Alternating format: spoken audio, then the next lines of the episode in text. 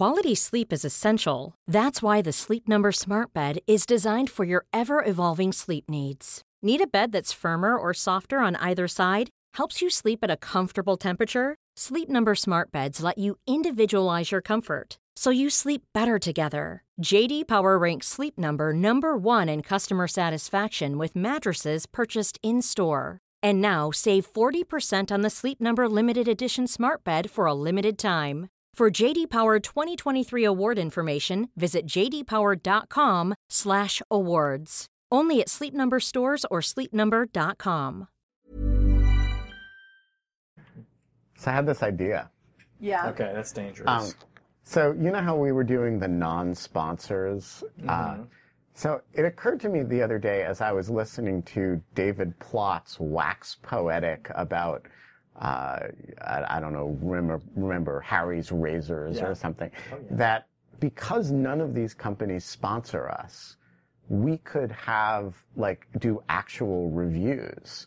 Of Harry's razor. Like, like you know. I actually use Harry's razor. do you actually use I Harry's? do. razor? I Do you And like them? you Would like you them? recommend them to a friend? I would recommend them. 'cause if I- I, I might recommend them even more if they paid me. Because I've actually used uh, uh, stamps.com. And we it have a? Casper mattress. So, so, Whoa. so stamps.com doesn't suck, but it is quite expensive. Okay. Um, Alright, so basically, you're proposing that the podcast become the Angie's list of podcast sponsors.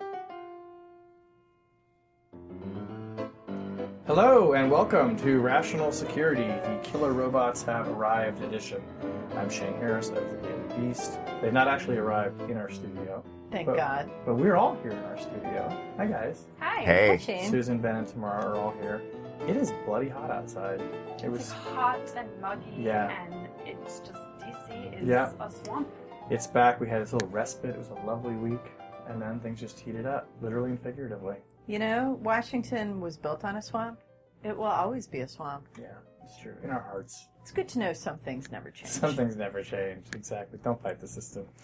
Uh, this week on the podcast, big news out of Dallas, of course. Police officers in Dallas use a robot bomb to kill the man who murdered five police officers. We're going to talk about that. Uh, a tribunal rules that China is violating international law over its territorial claims. You're happy about that ruling. You're very pleased. I'm, I'm grinning like the Cheshire Cat. Yeah. Ben is smiling big time. And the GOP Platform Committee eliminates language that supports a two state solution to the Israeli Palestinian conflict. We'll talk about that and other crucial matters that are being decided in the Republican policy platform. Um, let's get right to it, though, with uh, the news out of Dallas. Of course, this uh, we uh, had the uh, the terrible shooting of five officers there uh, who were providing very what seemed to be very peaceful uh, protection to a Black Lives Matter protest, protesting to other shootings um, previously of black men by police officers in Baton Rouge and in Minneapolis. Um, so we can talk a little about this, but I think what was really interesting for, for our readers and our listeners, sorry, is that when this shooter, Micah Johnson, who was a former Army vet, uh, who apparently had taken recently some shooting training, was cornered in a parking garage, police officers who were negotiating with him uh, eventually sent in a, a bomb detecting robot, the kind of sort of, you know, land drone, if we might want to call it, that usually goes in to sort of scout out a scene. Ground robotics. Ground robotics, okay. Um, apparently armed with some kind of IED. And when negotiations went south, uh, and they, I guess, believed they had some reason to think that he might pose an imminent threat, um, they blew it up and they killed him with an explosive device. So I have a lot of thoughts about this and a lot of questions, but one that I want to throw out to everyone was um, does the fact that this guy was killed with ground robotics versus, let's say, a police sniper or police officers charging in in sort of classic fashion um, with riot gear and taking him out, does that fundamentally matter? That that's that, that the mode that the mode with which he was killed. So, can I just say that I've been getting a weird number of press calls about this question all week? I don't find that weird. It's really captured people's imagination. Yeah. Sort of a You did write about killer robots, Right, but- so it's but- natural they would call you. But here's the thing, you know, I, I've always said this about the predator drone. One of one of the lines I've always used about predators and reapers is if it's uh, lawful and legal and ethical to kill somebody with a gun or bludgeon him to death with a stick, it is lawful, legal, and ethical to uh, you know take him out with a predator drone. Uh, and I don't see why that's any different if you're the U.S. military or the CIA than it should be if you're the Dallas Police Department in a live fire situation with an active shooter who's refusing to surrender, laughing at you, singing, and threatening to kill more cops. And this is a situation in which seven people had already been shot. Um, or, or sorry, 12, 12 people. 12 people. 12 people had already been, killed. five, five of them killed, seven, two, two of them civilians. So there's an act, uh, and uh, 10 of them cops. So there's an active danger that justifies a self-defense, uh, you know, rationale for the killing, and there's a civilian protection rationale for the killing. And it seems to me weird to make a fetish or uh, uh, develop anxieties about doing it by one means that does not cause any collateral consequences to civilians or anyone else versus another means that doesn't.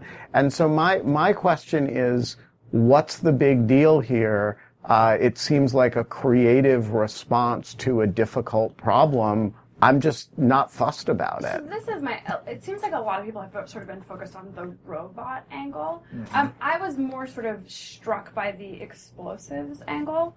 Um, so I, I broadly agree with Ben, right? That um, there's sort of there's an overemphasis on on the methods in a way that doesn't really uh, bear on the legality. And I think this might be a circumstance in which it was a completely justified use. The reason why I think sort of um, the robot and the explosives are um, sort of present the issue in, in a particularly strange way is because it's hard. It raises the question of why they couldn't have used non-lethal force, right? So it, you know, it's in a live fire situation. You know, you have to make tact- tactical decisions, and it's easy to second guess after the fact. But like the notion that hey, if you can get a robot in there armed with a bomb to blow someone up, can't you do it with tear gas? Can't you knock them out with ether? Can't you? Right? It seems like um, it's it's a situation in which there is sufficient control that like other options. It, you think like other options must have been available. That's a really interesting point the, about sufficient control, and I think it relates to our broader view as a society about technology. That technology gives you more control, and so obviously, if you're using something that's technologically sophisticated, you must have control. Like, wow, they got this robot in there, um, and that's a little bit of an illusion I think, but it's an assumption that we make about technology. I think there are actually a couple other reasons why people find this troubling. One is that our broader public conversation about drones and so on is about the use of technology and killer robots in warfare. And this was a police department in an American city, so it gets to the broader conversation about the militarization of American police, even though bomb sniffing robots are things that police departments have been using for a long time. It just wakes up that whole debate. But the other thing is that even without disagreeing with anything that you said, Ben, about if it's a justifiable use of force, then the means is not significant. I think that there is something about when the means is appealing for for its own reasons because it reduces risk to uh, combatants on your side. You know, in this case, to police officers, or because it's easy to do, relatively speaking, compared to a sniper, which is hard and requires a lot of training and they have to be in the right place, then does that make it more likely that force will be used in such situations in the future? I think that is one question people have asked about drones, which is a justifiable question. And I think it's a question people are asking here. If police departments have to rely on their own officers to do this work, maybe they are more reluctant to use force. And if they can rely on a killer robot, they might be less reluctant. But, to but here's the thing is, I don't want them to be reluctant to use force in this situation. This is a guy who'd already shot 12 people. I'm not I- arguing with the premise that it was a justifiable use No, of no, no, force. no. I'm saying, in general, does it lower the bar for uses of right, force? but, but but but but that's exactly my point. This is an area where I want it to lower the bar, right? I want it to be as easy as possible to take out an active shooter who's killing people. And it doesn't, to me, it's not even related to the question of police shootings in, say, other contexts where we may have a much less gratifying feeling about them you know, we're not talking we're not talking here about about a motorist, right? Um, or you know, a, a traffic stop or an arrest situation. We're talking about somebody who there is simply no question poses an absolutely dramatic, imminent threat to people in the Sure. Vicinity, the civilian time- and cop alike. it might not be that transferable to other active shooter situations. If you think about active shooters, you know, in a school environment or a movie theater or a college campus, there are a lot of civilians around. The the thing that was I wouldn't say unique, but striking about the situation is that he was isolated. Right. They didn't know if he was booby trapped. They didn't know if he had booby trapped other things. That's but key, there weren't yeah. civilians around him, and it's that combination that he himself could pose a significant threat if they tried to go in personally, and that there was nobody else around who would get hurt But, if but, they but, did but, this. but here's the thing. In that school shooting situation, um, the relevant question seems to me to be, would you want them to have the tool? And, I know, wouldn't want them to send a killer robot into a college classroom full of civilians I with think an this is active sort of- shooter. No. Look, I think and they, using and they the- wouldn't because he'd probably shoot the civilians when he saw the robot. right. Yeah, but look, I don't. I think this is an area in which sort of that broad objection about well, um, the use of drones uh, lowers the threshold because you don't have to put your soldiers at stake. I, I think it's totally inept in um, like the domestic policing context. Yeah, that's no, sort of I do point. not think that police officers should have to risk their lives in order to neutralize a threat. I don't think that that's. Um, to the extent that operates as a functional constraint on the police, it's a negative one that where we can eliminate it, we should. Um, I, I think that this is probably like, if not unique, it's, it's sort of it's really specific to the facts, and we wouldn't expect it to sort of. Um, I don't think we, we should expect to see bomb robots all the time So now. you don't think other urban police departments are saying, "I want me one of them killer No, robots"? Right. I think the question becomes whether or not. Uh, so if if le- if lethal force is justified, and it either is or it isn't, um, I, I agree, sort of as a legal matter, that that. Um, you know the question is resolved. I do think it raises the question about, um, especially in the context of, uh, of very tense relations between police officers and communities. Um, what are the uh, processes we want uh, police officers to think about in those circumstances whenever they um, sort of establish whether or not there are alternatives? What tools do we want to arm them with? Look, if bomb robots are going to be a thing, I think there should be bomb robots. I don't think that there should be other robots that you stick a thing of dynamite in and send it right. Like, I, I think we do have to think about, um, you know, in in the military context, there are these um, boxes that you have to check, um, and it's it's hard to. Um, it, I think it's it's more difficult to sort of understand exactly how police officers make that determination. So I don't think they made the wrong call, but it is interesting that there hasn't been more sort of examination on you're a cop in an active situation. As a legal matter, what what boxes have you been trained to think about? I mean, I think the right way to think about this is to say, what if they weren't cops? What if they were civilians who somebody was shooting at, and one of them happened to be a robotics engineer, and the other happened to have some C4? Um, I would watch that movie. Well, so I would I would totally watch that movie too. Buddy comedy. But but but I also think in that situation it would be totally legal self-defense and civilian defense for those people to kill the shooter. Yes. And if that's if that's the case for a civilian and they it would be perfectly okay and we might even make a movie about it and call it cool. or at least a MacGyver episode, Right. right? It is That- very MacGyver. that Very would be if that would be totally okay for a civilian to do. It's also totally okay for cops to do. Yeah. Yeah, look, again, I, I don't think anyone here is arguing that it wasn't a justified use of force, but the question is why is this gripping the public imagination, or at least the media's imagination, and does it set any precedents that we might find concerning or at least worth discussing? But ju- personally, I think it would be an awesome MacGyver. I just want to say I it makes me look at our Roomba in a whole new way.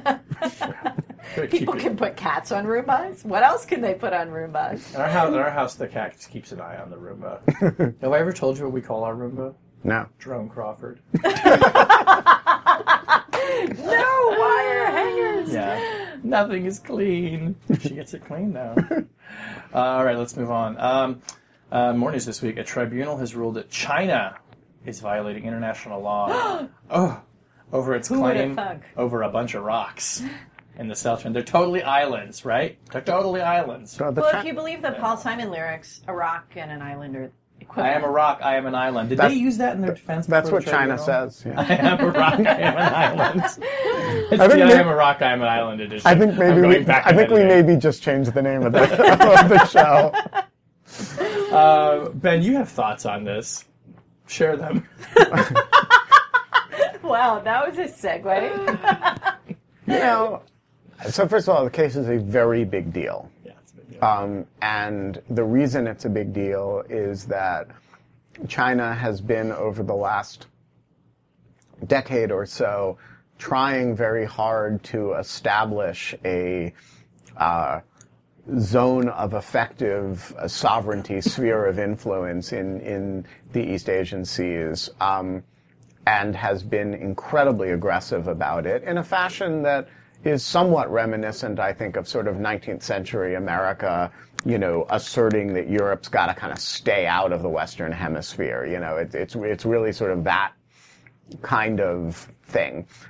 And they have made a series of international law claims, particularly with respect to the, the, the South China Sea, that have uh, infuriated not most, but all of the other uh, countries that abut those seas, the East China Sea and the South China Sea. And they uh, in, and the Philippines has uh, really challenged this, and there have been a series of confrontations both with Vietnam and with the Philippines over these rocks, which China calls islands.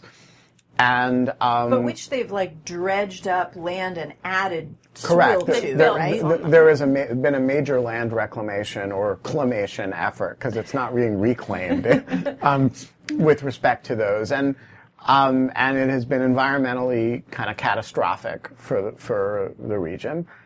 And if you look at a map of the territorial claims that China has made, and I've actually seen Chinese military scholar um, officers and I make you know presentations on their claims, and they are uh, the word I want to use is ferocious about it. Uh, they talk about it the way they talk about Tibet or, you know, Taiwan or, you know, it's with this sort of table pounding, very scary nationalism.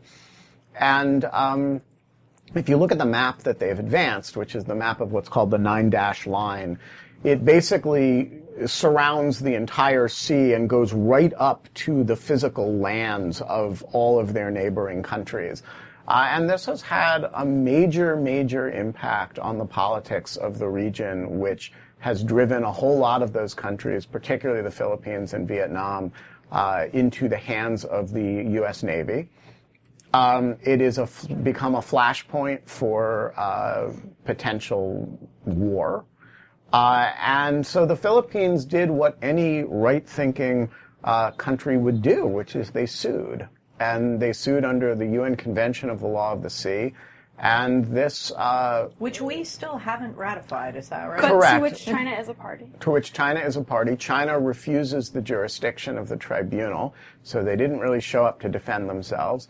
And the Philippines won on essentially every point that was contested. It is a very significant uh, uh, arbitration ruling, and it will have big implications for what China can claim legally. The interesting question is whether it has any implications for what China will do, um, or whether it will simply cast a sort of negative international law gloss on the stuff that China is doing anyway. But it will certainly give all of uh, all of the uh, other uh, countries with with a claim on sovereign waters in those seas and exclusive economic zones in those seas a much better international law leg to stand on than they have had up to this point.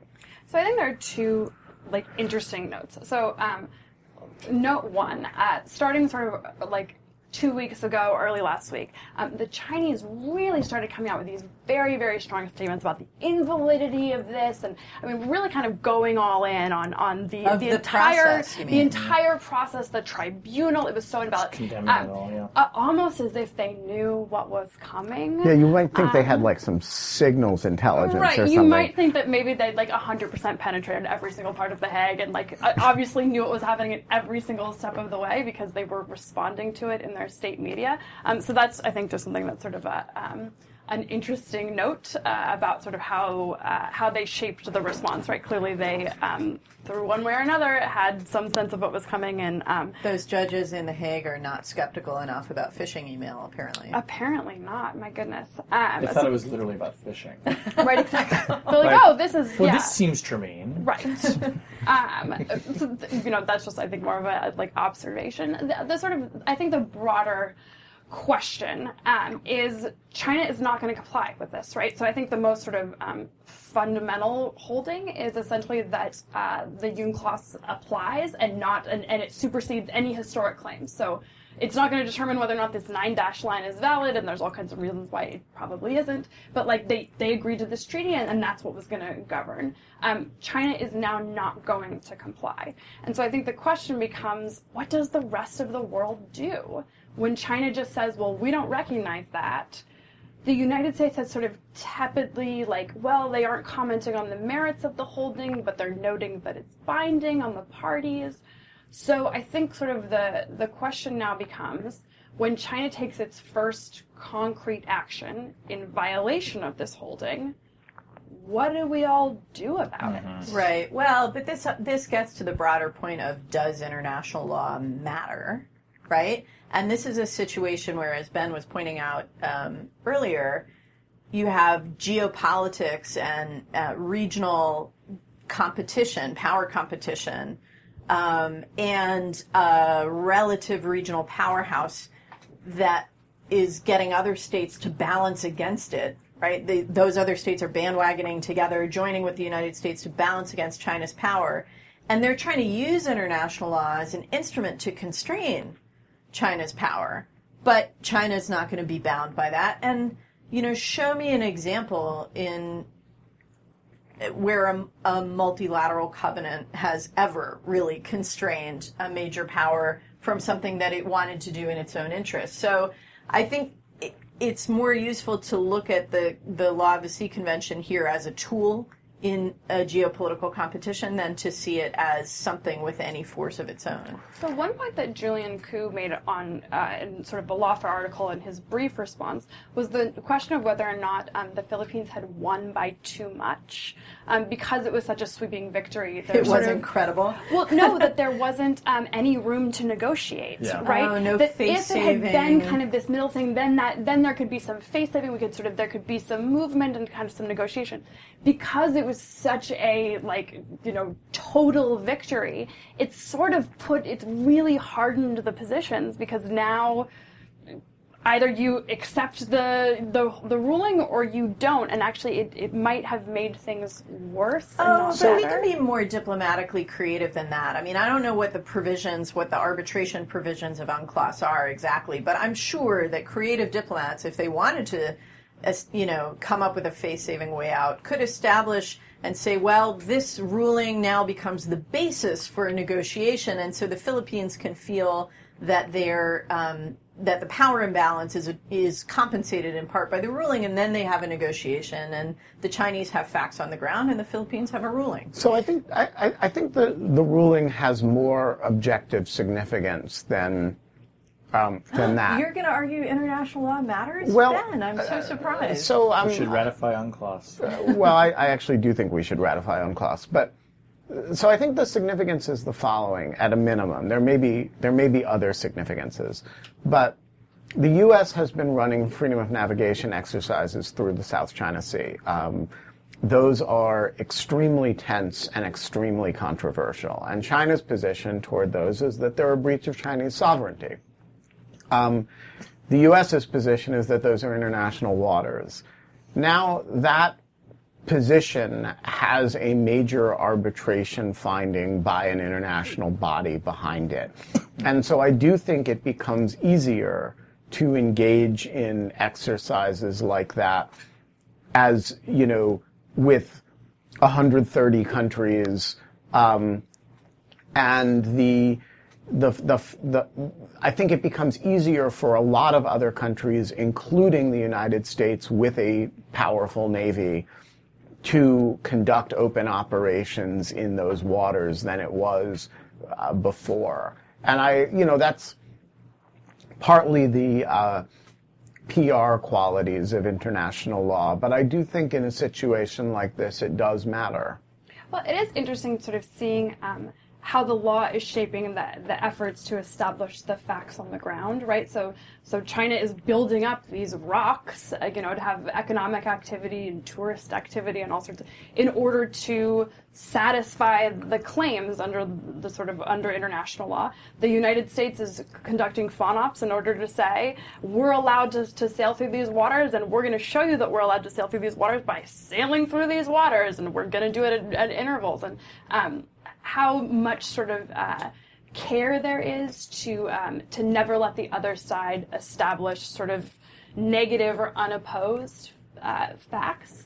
I, I, just think it's sort of it's an interesting. Um, there's an interesting interplay with uh, at the with both rejecting the notion of international laws having any kind of effect and also frantically ensuring that you aren't on the negative end of it. Okay. Um, all right. The Republican Party is meeting in Cleveland, Ohio. Cleveland rocks. Speaking of rocks. It does rock. Yeah. And the Rock and Roll Hall of Fame kind of rocks. It kind I've of been rocks. there. There's a lot of rocks in Cleveland. Not a fan of Cleveland. I'm not really either. I like You're not a fan of anything. You're not a fan of platforms either, right? He here. likes bomb robots. He likes bomb I'm robots. pro bomb robots. Pro bomb roboting. Um, so And no, we are not suggesting bomb robots at the Republican convention. no in one is suggesting that. It's going to be interesting enough.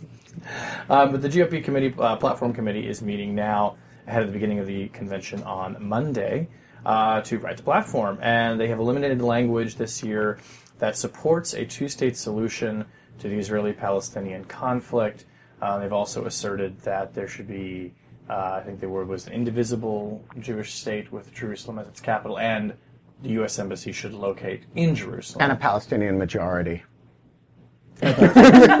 Just throwing that in there. Ben. Well, I mean, if you believe in an indivisible Jewish state between the, the sea Well, and, no, no, and, and the Jordan River, that platform, they do not cite a goal of an of a Jewish state from the river to the sea. They do not. just they just took out eliminate the, the two-state solution. Right, and we should say too they were not necessarily in the previous platform calling on them to establish one, but saying it is our hope that um, this Right. will be.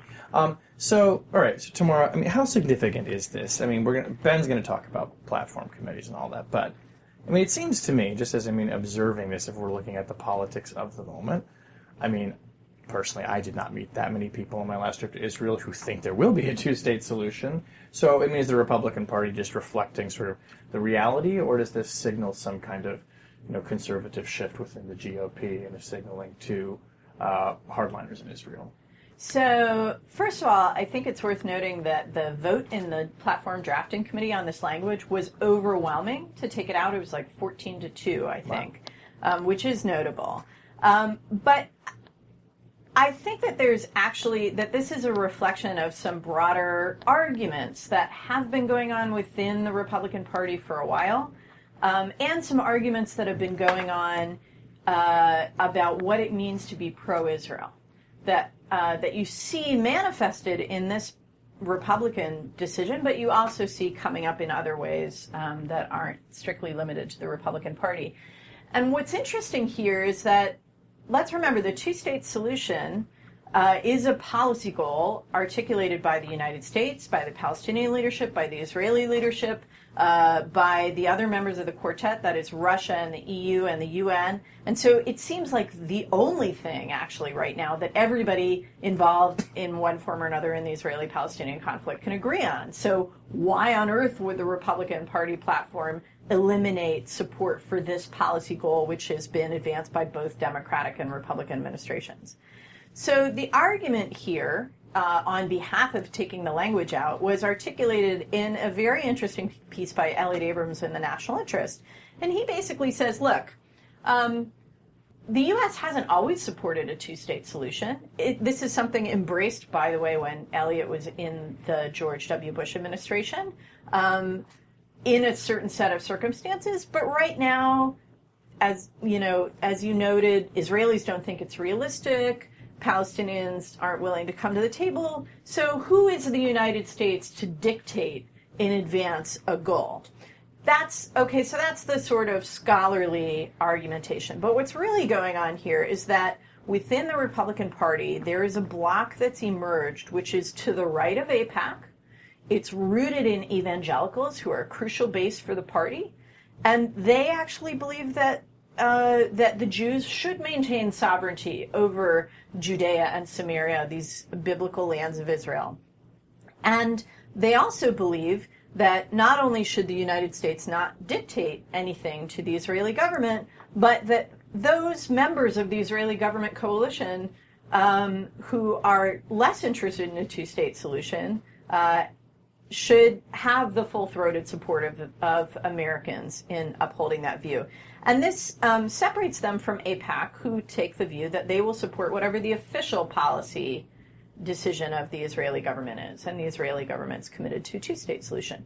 So there's an argument here within the Republican Party about how to be pro-Israel, what qualifies as pro-Israel, and it's part of a, a broader diversification, I guess, of what it means to be pro-Israel in the United States. You have J Street on the left, you have the evangelicals on the right, and you have AIPAC in the middle, which just actually lost this vote in Yeah. the drafting committee. Yeah. So do you think It's that the fact really. that the like, the strength of the vote in any way was reactionary or signaling to uh, to the Jewish community uh, in response to some of the claims of anti-Semitism or anti-Semitism among Trump supporters? I mean, do you think that there that it there's a sense of wanting to be sort of more strongly or extremely pro-Israel So it's like in terms of what effect the platform might actually have? Oh, that's an interesting question. So I doubt that the platform debate was intended to like make Jews feel better in light of anti-Semitic statements by by Trump people um, and tweets by Trump himself. I think it's more, but I do think that there is an effort, and there has been for a while, by a number of people who define themselves as pro-Israel Republicans to pull American Jews into the Republican Party and make the argument that the Democratic Party is not sufficiently supportive of Israel, and only the Republican Party is a true friend of Israel because it is less criti- critical, because it doesn't put pressure on the Israeli government.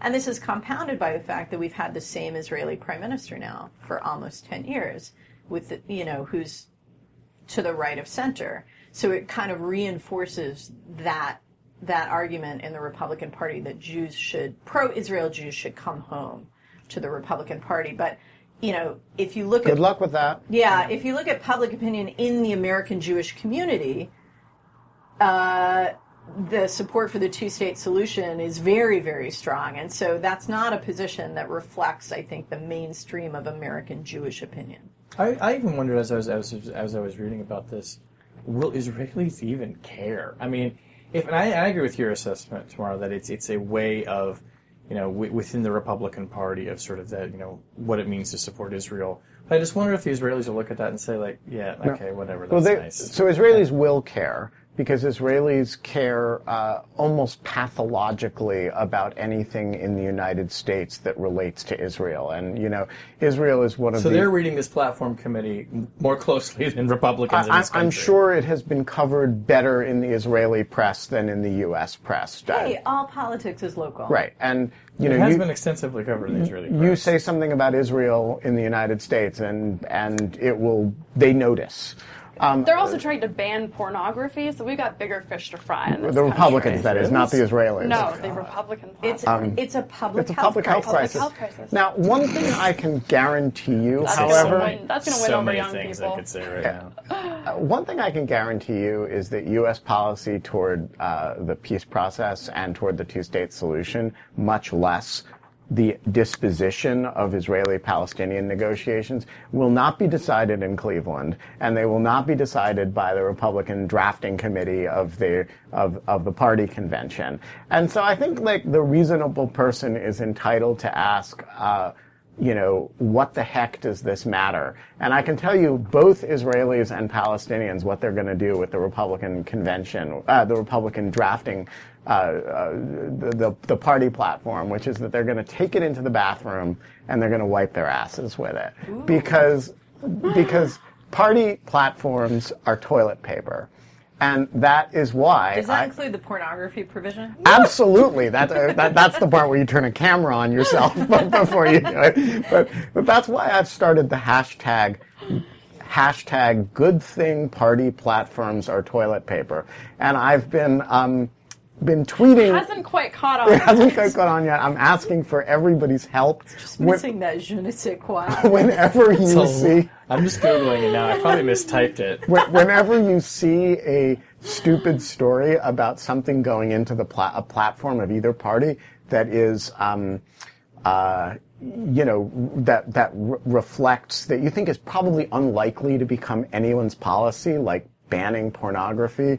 Um, just retweet it with the hashtag good thing party platforms are toilet paper. You might want to work on the brevity of that right, hashtag right. there, Ben. I'm sorry. I support the spirit. Look, but in general, so you think honestly that the party platforms, um, you're arguing that they have no connection to the actual policy of the what, party the in, of the party in question, the direction of the country.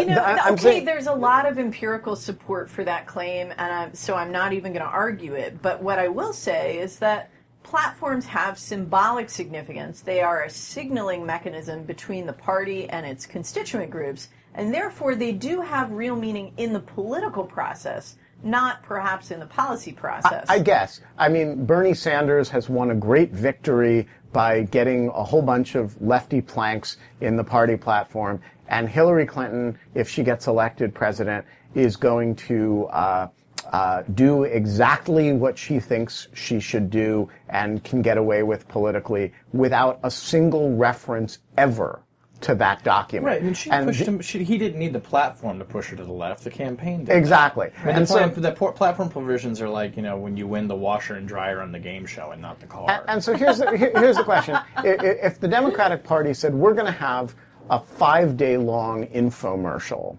and we want the, the networks to cover, you know, to interrupt normal programming to, to do our infomercial for five days. And the Republicans can do it too. The networks would laugh at them.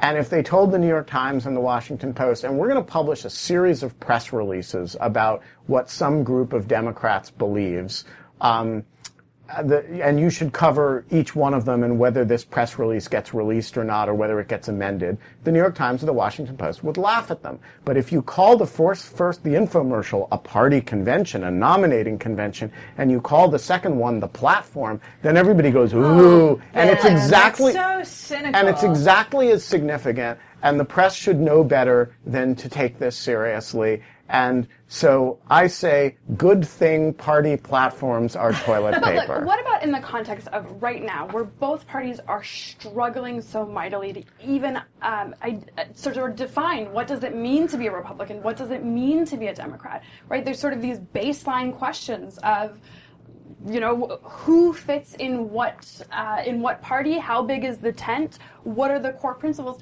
You don't think that maybe um, of all elections this might actually be a place in which parties conventions asserting kind of some core principles the day the day you get the majority party to sign a document saying we will implement the provisions of this document by the way, that's what the Republicans did in 94 with the contract with America.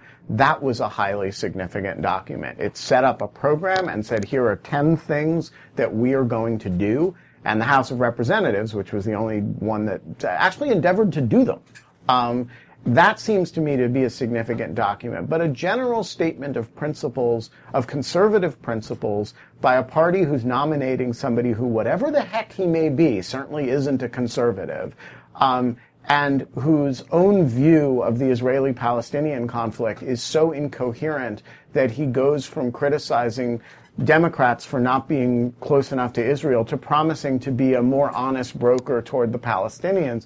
So for the for the Republicans to write in to their platform that they you know or to take out support for the two state solution, I don't even know like I, I can't imagine why anybody would in the press would spend time focusing on that. All right, I'll, I'll just make one final point coming back to the sort of policy dimension of this. Um, if we assume that this matters at all as a statement of policy, um, which is a, a debate over uh, whether to keep the two state solution in the platform or take it out as a way of debating how to be pro Israel, sets aside entirely the question of what is in the national interests of the United States.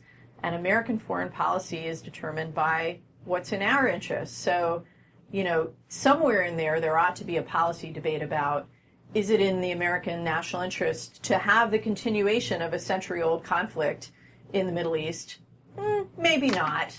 What, you know, how would this be resolved in the most lasting and stable way? That's the sort of discussion we see none of right. in a policy in a in a party platform debate, and you know, I, I think that goes just emphasizes that this really is political. It's not about policy at all. Okay, let's go on to object lessons. Um, who'd like to go first? May I? Sure. Okay, so my object lesson is an email that I got yesterday uh, from a guy named Matthew Fulton. Uh, I I don't know Mr. Matthew Fulton. He emailed me um, a very sweet note though that I want to share with all of you, and he said, Dr. Wittes, I just wanted to take a second to reach out and say that I'm a big fan of your work. Now, listen to the to the follow-up. I've spent the last few years writing a spy novel that deals heavily with Middle Eastern politics and the Iranian nuclear program. Mm-hmm. Your commentary on those issues has been especially helpful to my research. So thank you, best Matt. Well, Matt, first off, thank you for writing. It is so awesome to get feedback. Um, secondly, of course, I bought the book.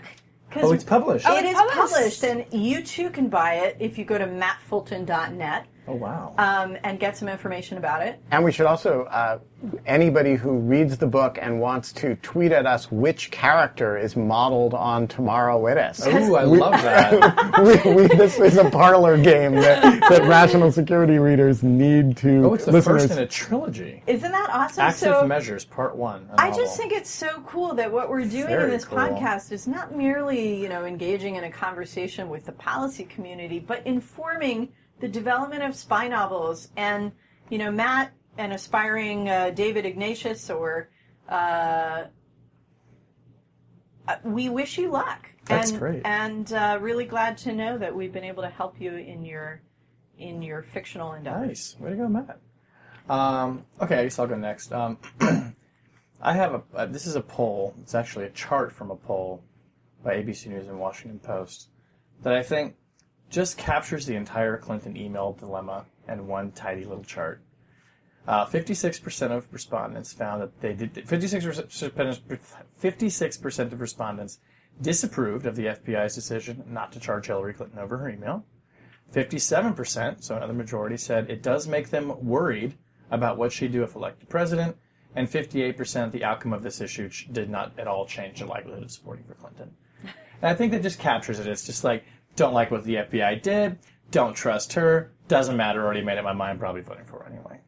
Or not. Well, we don't know if they're voting for her anyway, but Or we not. do know they've already made up their mind about Yeah, her. exactly. And this is this just like doesn't move the needle one way or another, which is again I'm going to reiterate my thesis makes it absolutely perfect thing for the Republicans to sink their teeth into and just savage for the next four years. Hey, that over- guarantees that they're going to go on to it because it doesn't make past a week, damn bit of political difference. They've been working to prove Shane's theory right. They sure are. They Coming sure are. I think they've been listening to the podcast. Not trying to be hard on giving you Republicans. ideas, I'm just saying the first step in curing a problem is admitting that you have one.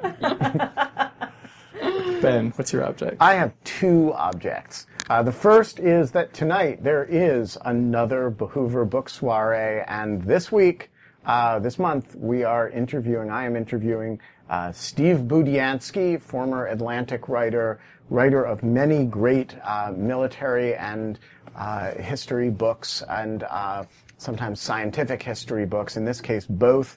The book is Code Warriors, NSA's Code Breakers, and the Secret Intelligence War Against the Soviet Union.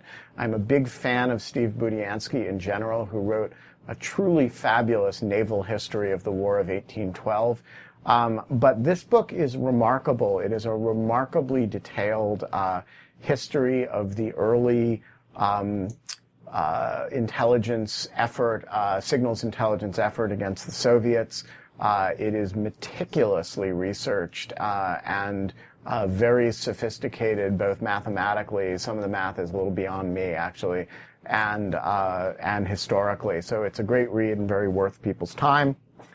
Another object which landed with a thunk on my desk today is the first uh, bill that has been introduced to deal with sextortion since uh, publication of uh, the reports that uh, we issued a few couple months ago, a month and a half ago now.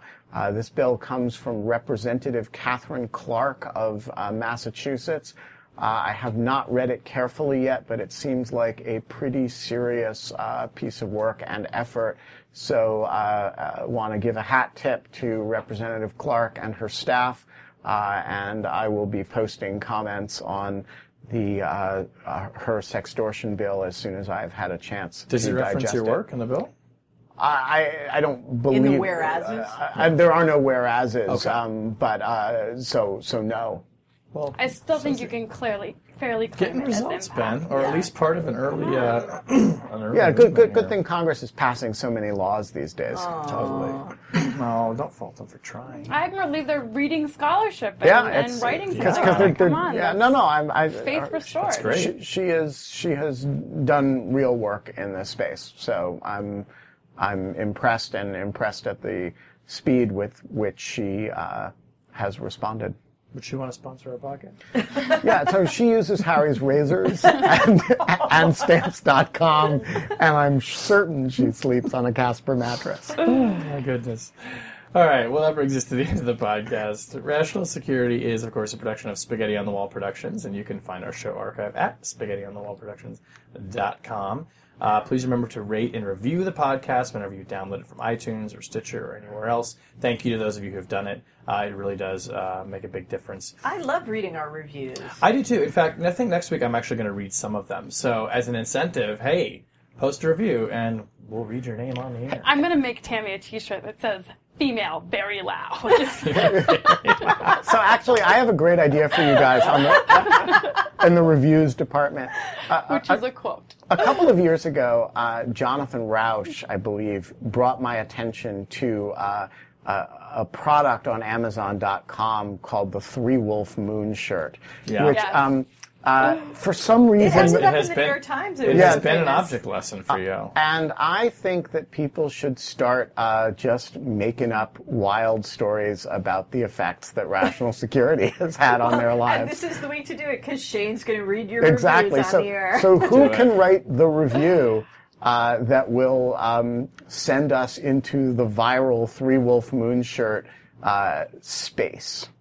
Do it. That's Do something it. to aspire to. It sure is, surely. Uh, the podcast is produced and edited by Jen Howell. Our music was performed by Xi Jinping and the Island Rockers. Yeah. Oh, nice. That's good, right? Very nice. Navigated that one quite. How about Xi Jinping and the Scarborough Shoals? the Scarborough? That's what it's called, isn't it? Yeah. The reef. Yeah. It's like a Simon and Garfunkel. Yeah. It sure does. It's Are That's our go- second Paul Like Simon a reference way of the too podcast. long Are- song. Yeah. Are you going to Scarborough Shoal? Exactly. exactly. No, of course, our music is performed as always by Sophia Yan, uh, who is in Hong Kong, so she's right there in the middle of it. Yeah. I hope she is not asserting any violations of international law and territorial waters. She claims an exclusive economic zone. well, as she should. As she should. Well, well, well served that. By the way, I've been I've been using. Uh, people should listen to the ends of the Lawfare podcasts. For you think we make fun of Sophia here? I've been really making fun of Sophia on the Lawfare podcast. Oh, Yeah. It's probably making fun of her. We won't pay homage. Love, it's a Yes, love. it is She's love. like our muse. She is our muse. Music. That was bad. I'm going to stop now. On behalf of my friends Susan Hennessey, Ben Wittes, and Tamara Cofman Wittes, I'm Shane Harris, and we'll talk to you next week. Thanks for listening.